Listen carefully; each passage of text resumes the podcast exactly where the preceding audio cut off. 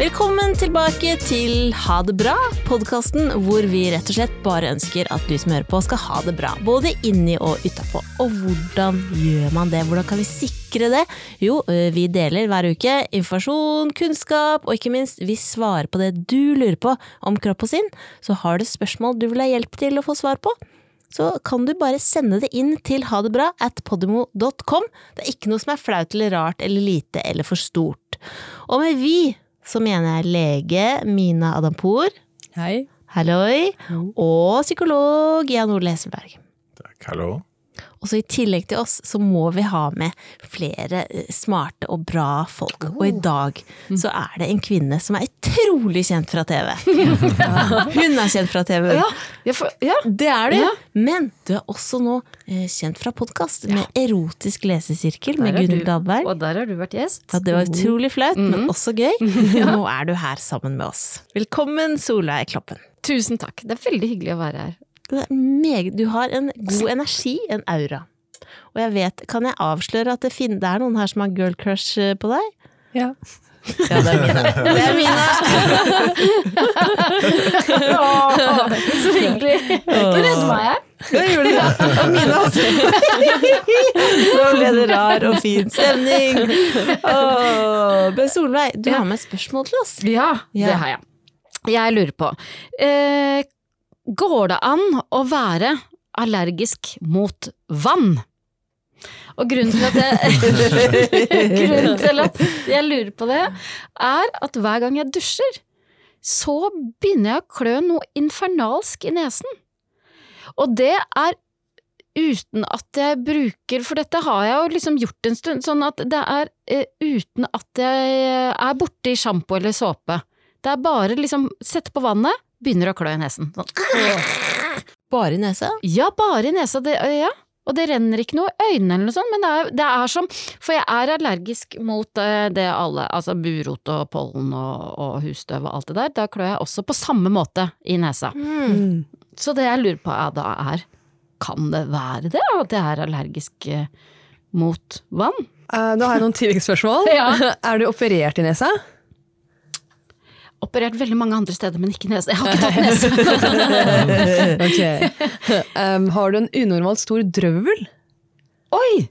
Det vet jeg ikke. Kan, man se, kan du se det? Ja, Hvis du sier ah. Ah, Nei, den ser veldig fin og normal ut. Søt og liten. Få se, ok. Uh, og ha, skjer det noe hvis du bader i havvann, liksom? Skjer det klorbasseng? Nei, jeg tror ikke det. Ikke klorbasseng? Nei. Nei. Hvis du dusjer på hotell eller hjemme hos andre? Det er så sjelden man dusjer hjemme hos andre. Ja, det er sant. På hotellet. På hotell, da?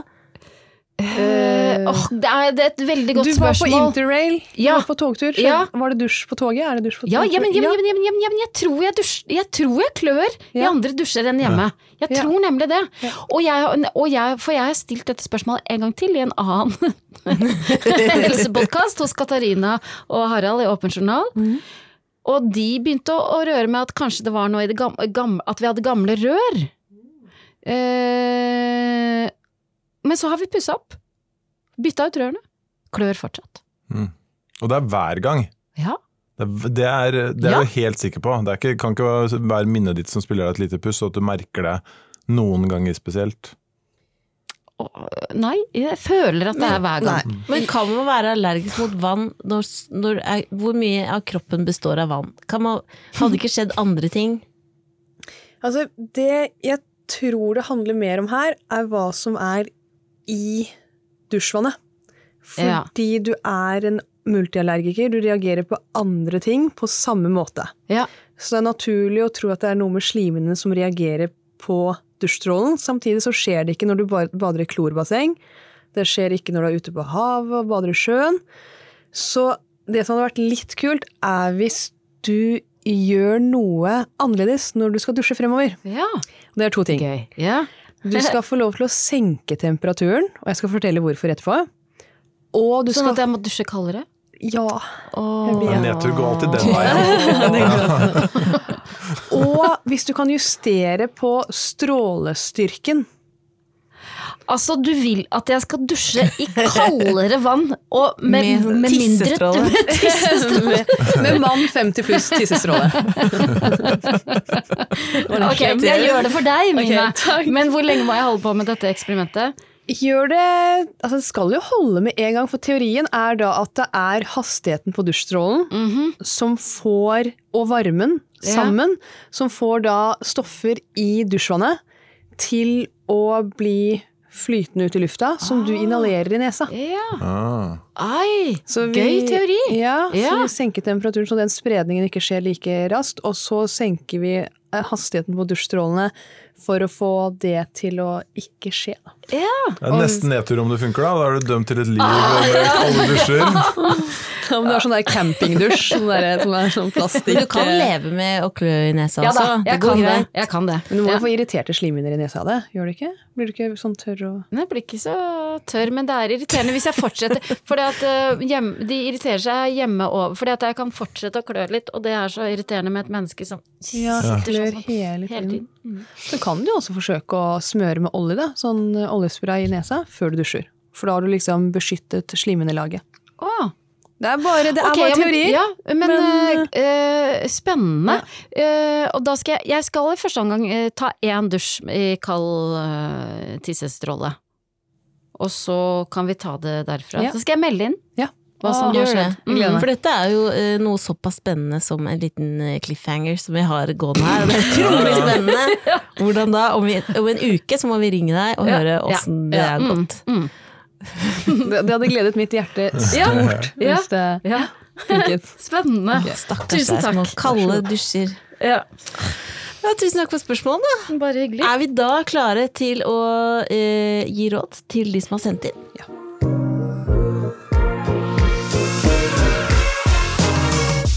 Da er det faktisk en gjeng som har sendt inn spørsmål. Det er samarbeidsspørsmål, dette. Oi. Hei! Vi er en liten gjeng i midten av 20-åra som diskuterer bruk av smertestillende som Paracet og Ibux, og det viser seg at det er stor variasjon av forbruket vårt. Noen i gjengen syns det er helt ok å ta smertestillende ved hodepine eller mageproblemer, mens andre av oss unngår det så langt det går, og tar det kun dersom smerten er uutholdelig som for eksempel etter en skade, tanntrekking osv. Er det noe vi burde være mindre eller mer bevisste på, eller er det ikke så farlig? Og hva er egentlig forskjellen mellom Paracet og Ibux? Hilsen gjengen. Eh, Det gjengen skal vite er forskjellen mellom Paracet og Ibux, er at Ibux e i tillegg er betennelsesdempende. Så en sånn tommelfingerregel er å tenke på at Ibux er for myke ting. Altså hvis du har vondt i ledd eller en idrettsskade, så er det betennelsesdempende. Eller Og tannverk. eller? Tannverk det kan jo være myke tannkjøttet.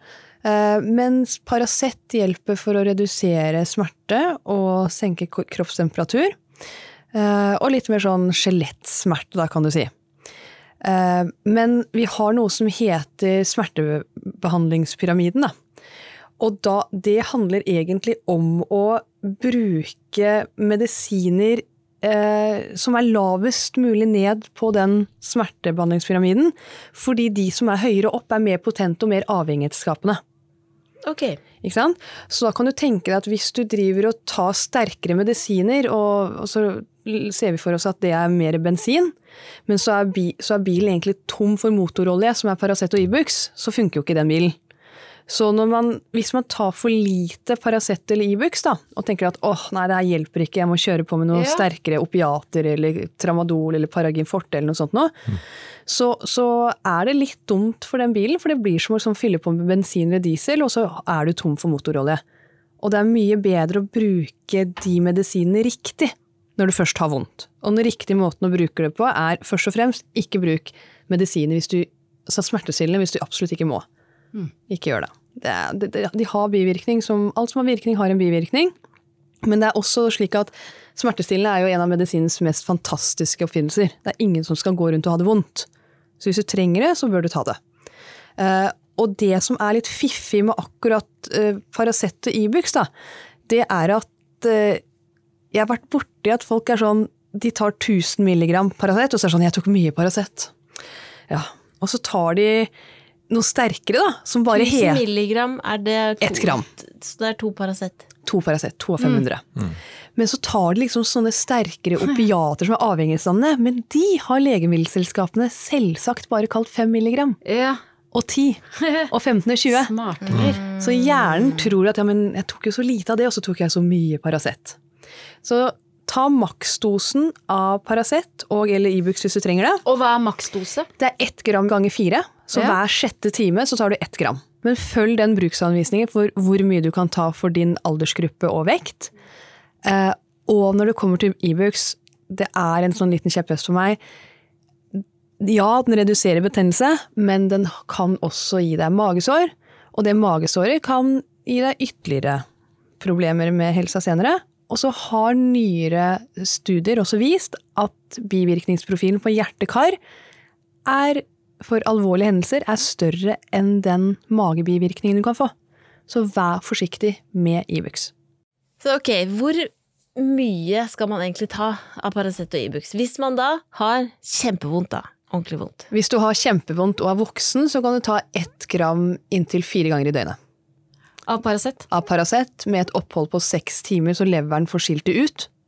Eh, Er det Ibux det er snakk om, så er det litt forskjellige doser, men la oss si 600 milligram tre ganger i døgnet, så hver åttende time. Nettopp. Og ikke så lenge av gangen, eller? Nei, det stemmer. I kortest mulig periode. For hva okay. skjer hvis du uh, går på det i mange år? Da kan du få alvorlige bivirkninger uh, av Ibux eller Ensides, som er betennelsesdempende medisin i klassen. Der i verste fall så kan det gå utover hjerte-karsystemet ditt, for alvorlige bivirkninger der. Eller så er det litt mer vanlig type bivirkning, som sur mage eller magesår. Og det er ikke gøy. Det er ganske, de som har kjent på det, vet at det svir. Men det er sånn, det er, da har du tatt mye over tid, liksom. Ja. Fordi det er jo en grunn til at man kan kjøpe det på Rema. Ja.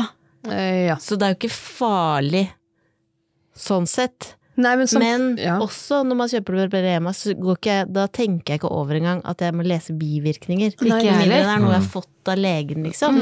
Så det kan jo være greit Ja. å ha i bakhuet, mm. lese den bivirkningslista, i hvert fall lese hvor mye man skal ta.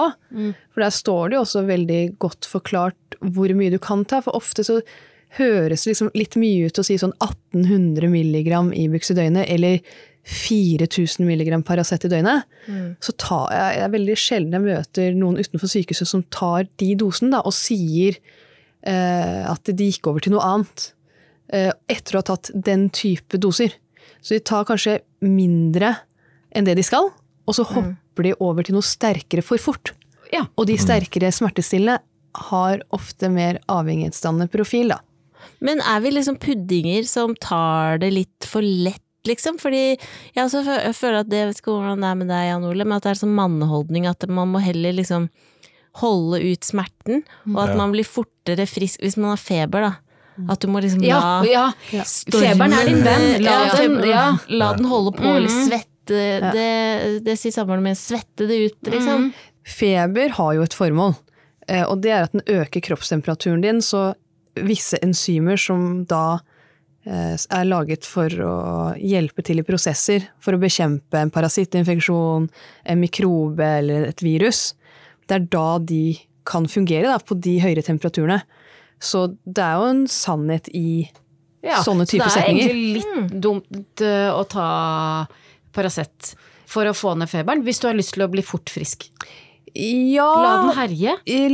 Ja, eller i hvert fall eh, ta febernedsettende sånn at den, den andre siden av feberen, som kan slå ut ganske heftig på en, da, eh, ikke eh, kommer til ut i full blomst, da. Og det er jo at du kan få feberdelir, du kan Ja. ut veldig mye Altså, er salter. det fe feberdelir? Er det sånn når du får sånn feberdrømmer og sånn? Ja, altså kan Ja. barn kan jo få feberkramper. Kramper, Vi vil jo ikke at noen skal få den type ting. Så det er jo bra medikamenter, og de virker jo ikke til evig tid etter at du har tatt en tablett. Ikke sant? Du får disse feberne kommer tilbake, og så er kroppen i gang.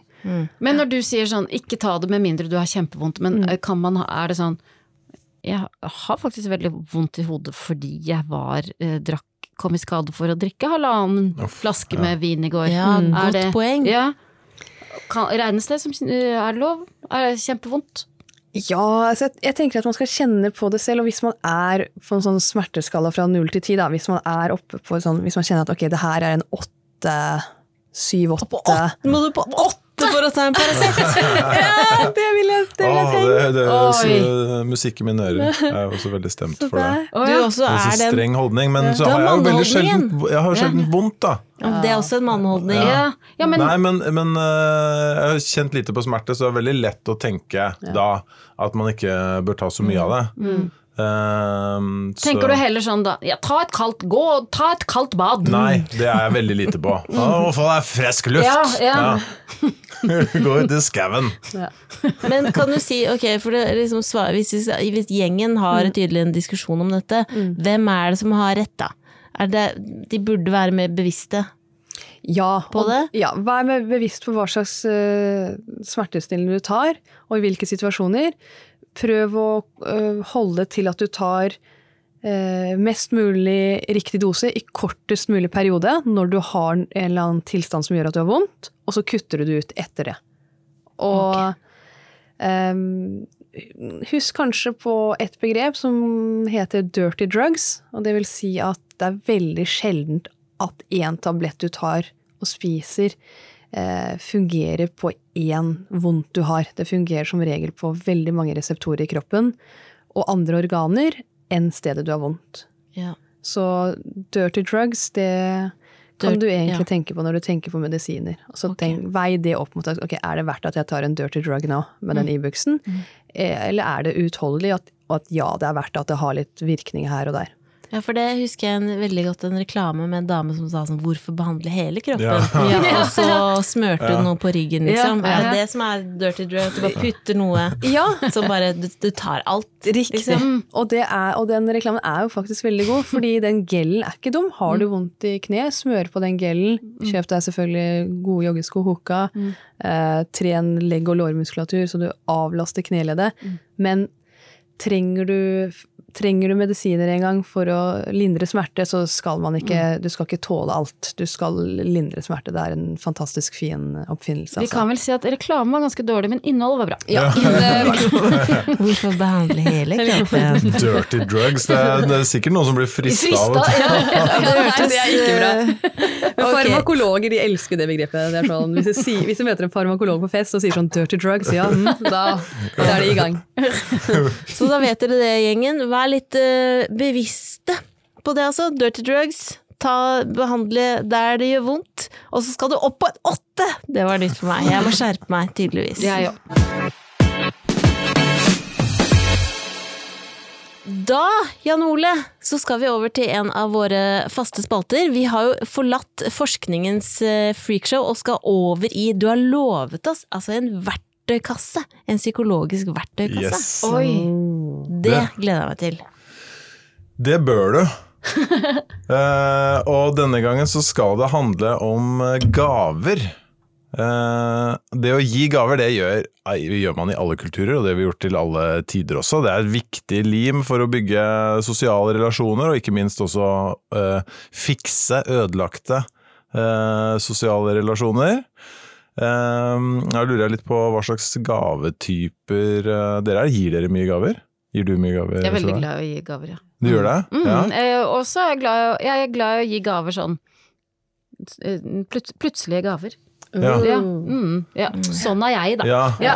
Ja. det trenger ikke være bursdag. Men, eh, men gjør du Hender det at du da har, du har kjøpt en hovedting, og så eh, legger til en liten ting? Gjør du det? Uh, ja, det føler jeg at vi gjør. Det, den fella vil jeg si går, går vi hver jul. At Ja. vi, at Kjartan og jeg, mannen min, oppsummerer sånn lille julaften sånn Ok, da har vi det til barnet. Sånn, er det litt, er det litt er, det litt lite? Ja. Eh, og så går begge ut og kjøper noe ekstra. Så det blir altfor mye gaver. Altfor mye gaver, Ja. og man eh, og har lyst til å legge til noe ekstra. Noe ekstra. Ja.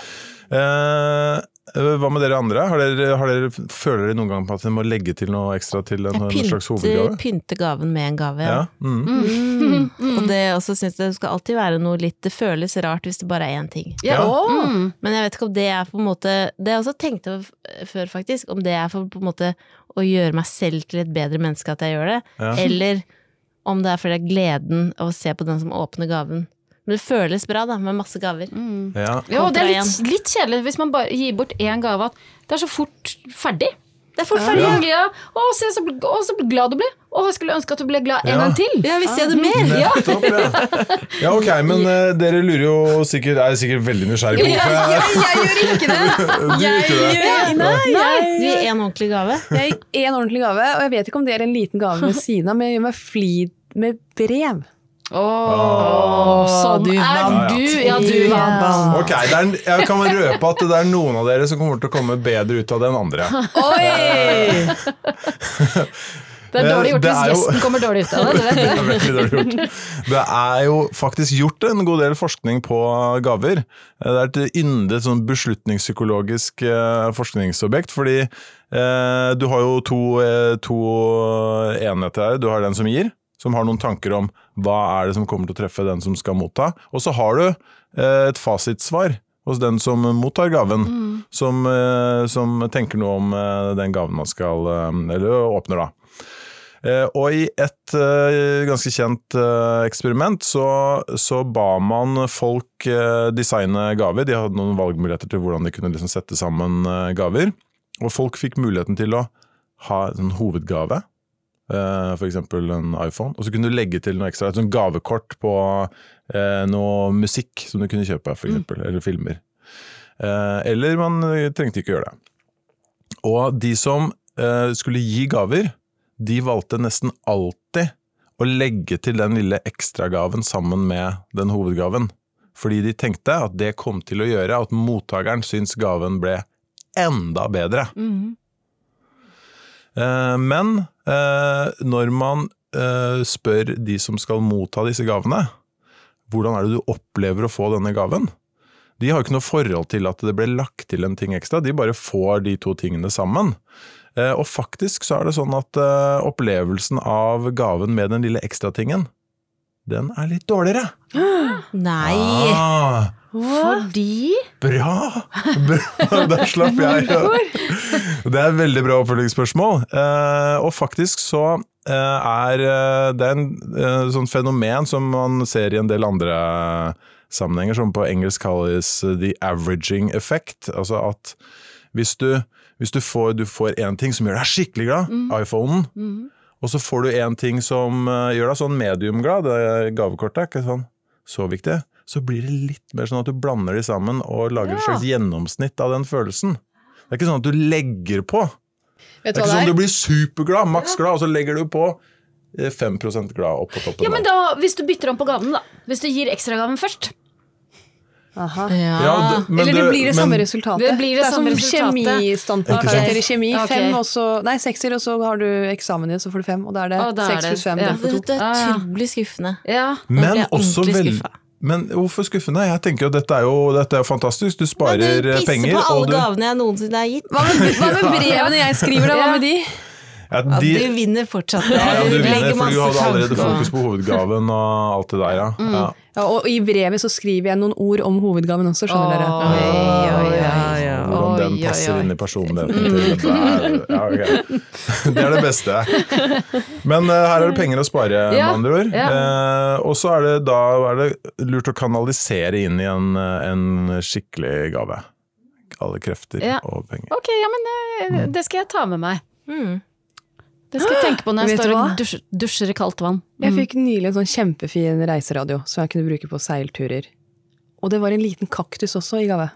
Og jeg føler nå at den lille kaktusen gjorde at jeg, Ja, det stemmer. Ja. For da jeg så den lille kaktusen, så skjedde det noe med hele gaveopplevelsen. Og det var jo en veldig fin gave. At du ødela for eh, Reiseradioen? reiseradioen? Du må forholde At du deg til fikk den begge tingene samtidig. Ja, ja. Ja. Mm. Den ble litt sånn Jeg så på den, og så så jeg på reiser, og så er det sånn Den lille kaktusen, hva skal jeg med den? det er sant. Mm. Dette blir Men vanskelig. det kan jo hende. Cecilie, at du har truffet At det har vært to seksergaver hele veien. Ja, det Kanskje. Men dette Ja. blir, kjenner jeg blir vanskelig å slutte med. Ja. Å holde seg til én. Enig. Ja. Men da har vi lært noe. Mm, tusen takk. Putte i verktøykassa. Mm. Vi skal klart å spare masse penger, da. Ja. Tusen takk, Jan Ole.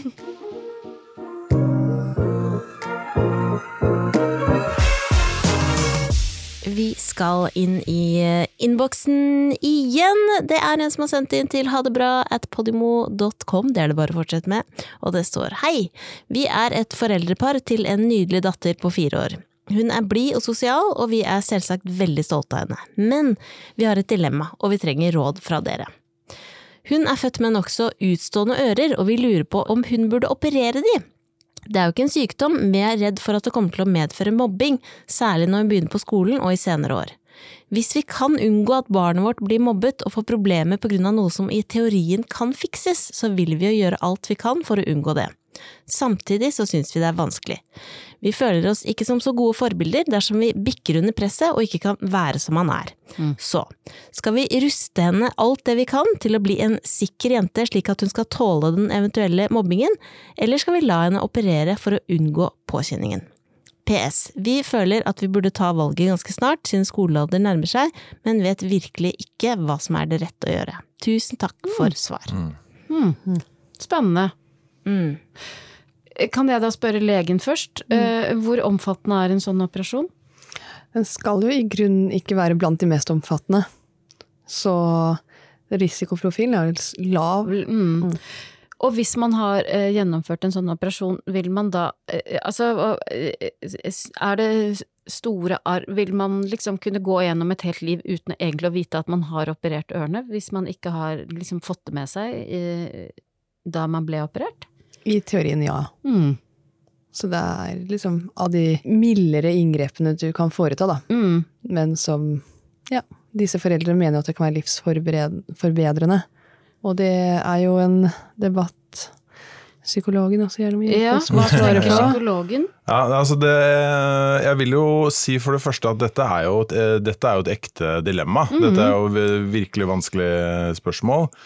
Eh, og det skinner jo gjennom at eh, de ønsker jo bare det aller, aller beste for uh, sin datter. Og det er ikke åpenbart hva det uh, svaret er. Det er ikke mulig å gi noe fasitsvar på det, fordi det handler Hva som blir det riktige svaret, er avhengig av både uh, hvordan de foreldrene vil håndtere situasjonen, hvordan datteren vil håndtere en situasjon, om man eventuelt kan bli mobbet, hvordan andre mennesker vil se på det valget de tar.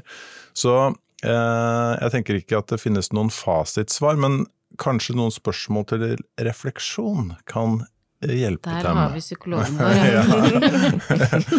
Så det er jo det er to ting som står mot hverandre her. Det ene er muligheten for at hun blir eh, mobbet. Den er jo ikke sikker. Det er jo en. Men det er mulighet for det. absolutt en mulighet for det. Ja. Mm. Eh, Så jeg tror ikke vi kan vi kan ikke, vi kan ikke ignorere det å si at det kommer til å gå helt fint. Det, er ikke, det vet vi faktisk ikke helt.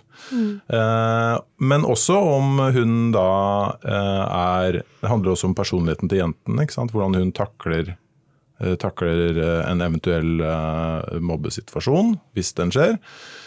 Og så har du det andre spørsmålet som er like viktig. Det er jo muligheten for at den, den operasjonen, at når de tar valget om operasjon, at det kommer til å påføre denne datteren et, et skjørt selvbilde. Det er jo det jeg leser litt her. ikke sant? At eh, De tenker at hvis vi gjør dette og signaliserer at det er greit å fikse på kroppen sin, selv om du ikke egentlig trenger det, så kommer du kanskje til å få et selvbilde som baserer seg mer på det ytre, og så kommer det til å fortsette eh, for henne med at hun eh, tenker mye på det.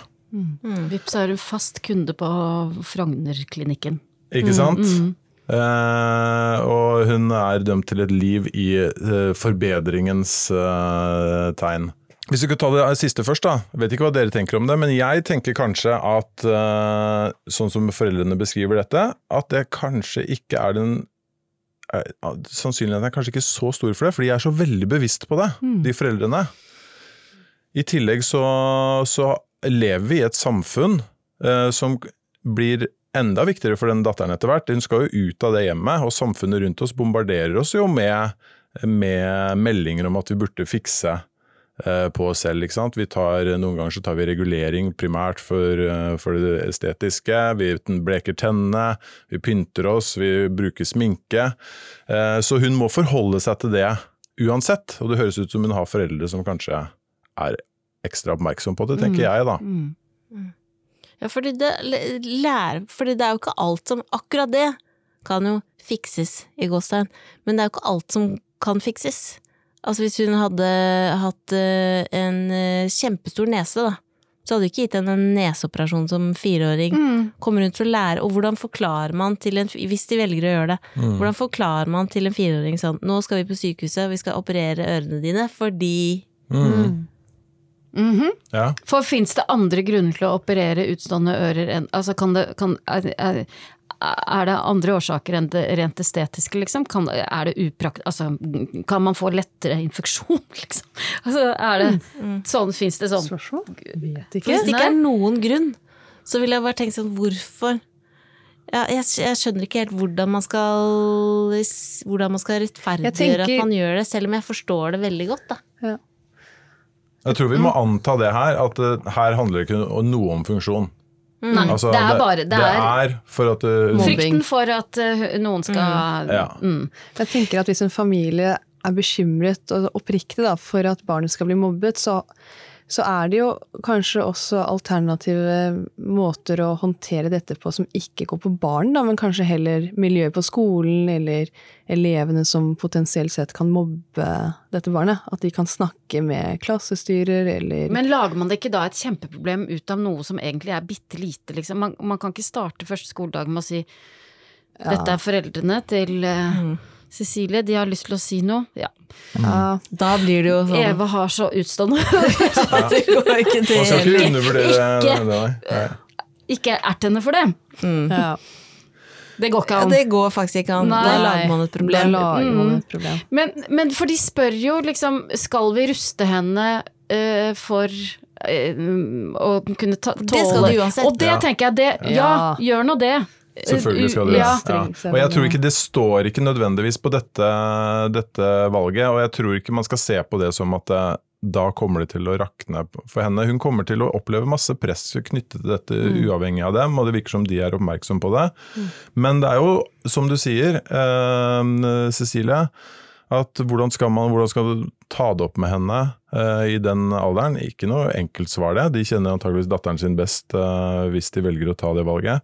Det er jo faktisk også mulig å se det an litt, og se om den mobbingen eh, blir et problem. mm. Men grunnen til at man, eh, man ofte gjør det før eh, skolestart, er jo blant annet fordi da, da er det kanskje lettere å ta det valget for, mm. for Mm. datteren sin, og man får en, et mindre forklaringsproblem. Og i tillegg så er det kanskje først i skolealder at mobbing liksom etter hvert blir et problem. Da. Og, og jeg tenker jo at det kommer jo ikke til som du var inne på, det kommer ikke til å bli en del av hennes identitet at jeg er en sånn jente som, som, som har foreldre som opererer meg for at jeg skal Altså, det, hun er jo fire år. Mm. Eh, Jeg tenker at det gjør jo også at hun er så, bit, hun er så liten foreløpig at hun kommer ikke nødvendigvis til å få det med seg på den måten, gjør Nei. hun vel? Nei. Hun kommer nok til å huske litt, for hukommelsen dannes jo når man er to år gammel. Ja, Men- hun kommer til å huske at hun har vært på sykehus og at Ja. hun, hun har blitt operert, men jeg vet ikke. Og så skal man jo være ærlig, selvfølgelig. Hun, man skal jo fortelle, for, fortelle henne hva man holder på med, men Ja, jeg tror, det, jeg tror man bør liksom stå i det, og at det, det kommer til å være noe som må forklares på en eller annen måte. Ja. Det er ikke sikkert at det blir så veldig stor greie ut av det, men det er helt sikkert en del av en de, Dette er en av de tingene de tenker mye på. Ja. Det er jeg ganske Ja. eh, sikker på at det er. Men, men er det lov å si Jeg tenker at de er ikke dårlige forbilder selv om de nå velger Nei. å ta den operasjonen. Nei. Det tenker jeg kanskje er det viktigste, og jeg tror ikke at de er de bevisste på det. Ja. det. Det kommer ikke til å gå Det signalet alene kommer ikke til å vippe den eh, datteren av pinnen, antageligvis. Sånn at eh, jeg tror at det, akkurat det virker som de har hodet sitt på rett sted, Mm. eh, alle sammen. Mm. Åh, dette var vanskeligere enn jeg Mm, tenkte, faktisk. Mm. Men uh, jeg er enig med Jan Ole. Det virker som dere er bevisste på det. Dere har hodet uh, på rett sted. Og så blir jeg en, på en måte sånn Hvorfor ikke fikse det som kan fikses på et vis? Samtidig Mm. så er det noe Mm. veldig feil med det også. Men samtidig som det ikke er feil. Dette er Mm. vanskelig. Ah, Men dere høres ut som eh, gode foreldre Mm. som tenker på datteren deres på denne måten. Mm. Og hun høres jo helt rå ut. Veldig blid og sosial, står det. Mm. Så vi vil egentlig bare Hva skal, vi, hva skal, vi, hva skal være det konkluderende rådet? psykologen. Jeg føler at dette er ditt hovedfelt. Du skal få siste ord her nå. Det er, det er eh, dessverre ikke noe tydelig svar på det. Jeg tror de kjenner datteren sin eh, best, og så håper jeg kanskje at noen av de refleksjonene vi har kommet med, som handler om altså den bekymringen de har forbundet med det, og at det skal Uh, at det valget skal bli veldig veldig, veldig viktig for den datteren, og i en negativ retning hvis de velger å gå for den operasjonen. Kanskje at det også gjør det litt eh, enklere å tenke om det. Mm. Og dere er gode forbilder uansett Ja, hva dere velger. Det er de.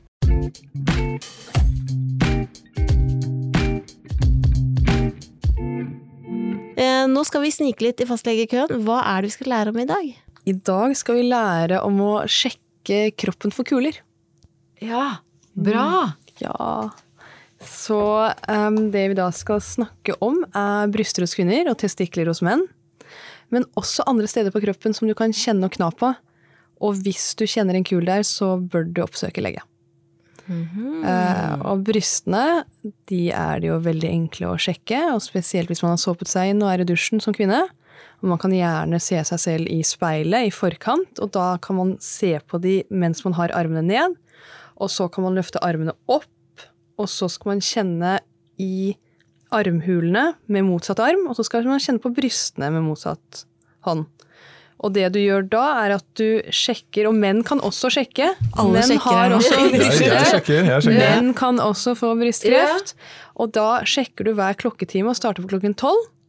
Så går du til klokken ett, og så to, og så tre, og så kjenner du ytterst og inn til brystvorten, som du også kan presse på for å se om noe kommer ut. Og så er det noen som sier at man også Hvorfor kan skal du presse Ikke- og se om noe kommer ut? Fordi man kan ha eh, sykdom som gjør at det kommer noen væske ut, da. Ja, og hvordan ser den væsken ut? Den kan se ut som vanlig brystmelk, og så kan den være misfarget, litt sånn gul i fargen. Kan bare se ut som puss også. Og så hvis Jeg hadde en pasient en gang som så et søkk som jeg faktisk ikke så. Hun sa 'så du søkket'? ja. Og så så ikke jeg søkket. Men det var en sånn liten Det så ut som en sånn Nesten sånn liten strek på brystet hennes. Og det viste seg å være brystkreft. Og fordi hun hadde lagt merke til det så tidlig, så var prognosen veldig god. Ikke sant, for det har jeg hørt. At det er eh, eh, mer kreft, men at eh, det også går ofte mye bedre fordi man oppdager det tidlig Tidlig, og kommer seg ja. i behandling. Mm. Så det er ikke så skummelt som det høres ut. Nei. Og hos menn som da har testiklene, så gjelder det å holde Altså, kjenner du en tyngdefornemmelse, smerte eller noen kuler eh, i en av testiklene, sjekk det ut. Ha tommelen på toppen av den ene, altså to fingre under, så lar du det rulle mellom, og så kjenner du om det er noe ruglete overflate, om det er noen kuler. Jeg føler det blir feil av meg å sjekke det, mm. men jeg skal gjøre det. Gjør det når du Jeg kommer prøver å se for meg jeg Avtar testikkelens størrelse, eller blir den større, så er det også en grunn til å oppsøke lege. Men så er det slik at kroppen vår er utrolig fint laget. Og vi har litt sånn alarmsystemer. Et sånt eh, lymfesystem som har sånne vaktposter forskjellige steder på kroppen. Blant annet i knehasen, lyskene våre, over og under kragebenet, i nakken oppe i gropa, og i armhulene, blant annet. Og der kan også eh, kreftsykdom spre seg. Ja, så man bør kjenne der også. Så man bør oh, ja, kjenne knehasen. der Ah, Ja. det, glem, glemmer ofte kle, Kne, knehasen. ja, tenker forsvinner litt og for testikkelkreft, kragebenet, Ja. der. Ok. Kjenne det, om du har noen så kuler. da er det et der. alarmsystem, sånn at det kan En kul der kan være at du har testikkelkreft? Ja, Det kan det være. hvis du er mann, da. Ja. Ok. Så da, og da er, altså, ikke sant, er, merker du at Oi, lysken de, de lyskene er jo kjempeenkle å kjenne. Det er sikkert mange som har kjent mange kuler der og tenkt sånn å gud, jeg har en sykdom. Men det er bare det at de er så enkelt tilgjengelige, og det er et flust av dem der. Men begynner de å øke størrelse, øh, opp mot én centimeter Og det er jo, noen ganger så er det også vanlig at de øker størrelse, da. I forbindelse med f.eks. en hals, halsbetennelse, så kan du kjenne at 'å ja, her er en kul', Mm. og så får ja, noen det helt hetta. Mm. Men sjekk heller én gang for mye enn én gang for lite. Mm. Fordi kroppen er flink til å si fra. Og jo tidligere man kommer til, desto bedre prognoser. Ok, så jeg har to, jeg har to spørsmål her nå. Mm. Eh, hvor ofte skal man gjøre dette? Eh, Brystene kan man fra 30-35 års alder sjekke en gang i måneden. En gang i måneden. Og så uh, lurer jeg på hvordan Fordi jeg er en litt nervøs type, da, kan du si. Så jeg tenker at det kan bli veldig mange besøk uh, til min fastlege som allerede har mye å gjøre. Det. Hvordan vet jeg om dette er noe eller ikke? Um, tenk på at hvis du er flink til å sjekke regelmessig, så vil du enklere kunne se om noe er avvikende. Ja, ikke sant? Ja. Ikke Så da også, så da Ja. kjenner man ok, her er det veldig forandret. forandret. Ja, Det må som, vi ordne. ja, vi kvinner kan ha noen kuler som endrer seg med menstruasjonssyklusen, og da, da kjenner du at å, den vokser og den blir liten, og den vokser og Mm. liten. Men så kan det være også noe annet. Og når de øker i en viss størrelse, så, så sjekker man det jo som regel ut. Og så får man et svar. Ikke sant. Nettopp. Kan jeg stille et spørsmål som er litt på siden? Absolutt. Bare mens vi var inne på pung. Ja. Fordi at vi diskuterte på jobben her om dagen uh, balla. Er det både penis og pung, eller er det bare pung? Det er pung. Det er pung. Det er ja. testiklene pung. Det vil jeg jo si, ja. Ja, ok. Men altså, ja, men se, altså, se på penis og se på huden nå, òg, for det kan jo være hudforandringer der.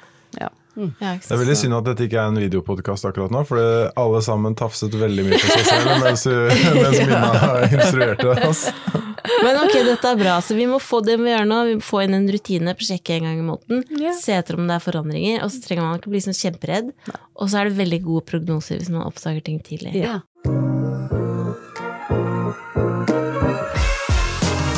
Ok, dere. Vi skal over til det aller siste spørsmål. Oi, er det siste spørsmål allerede? Allerede! Det er favorittemaet til Jan Ole.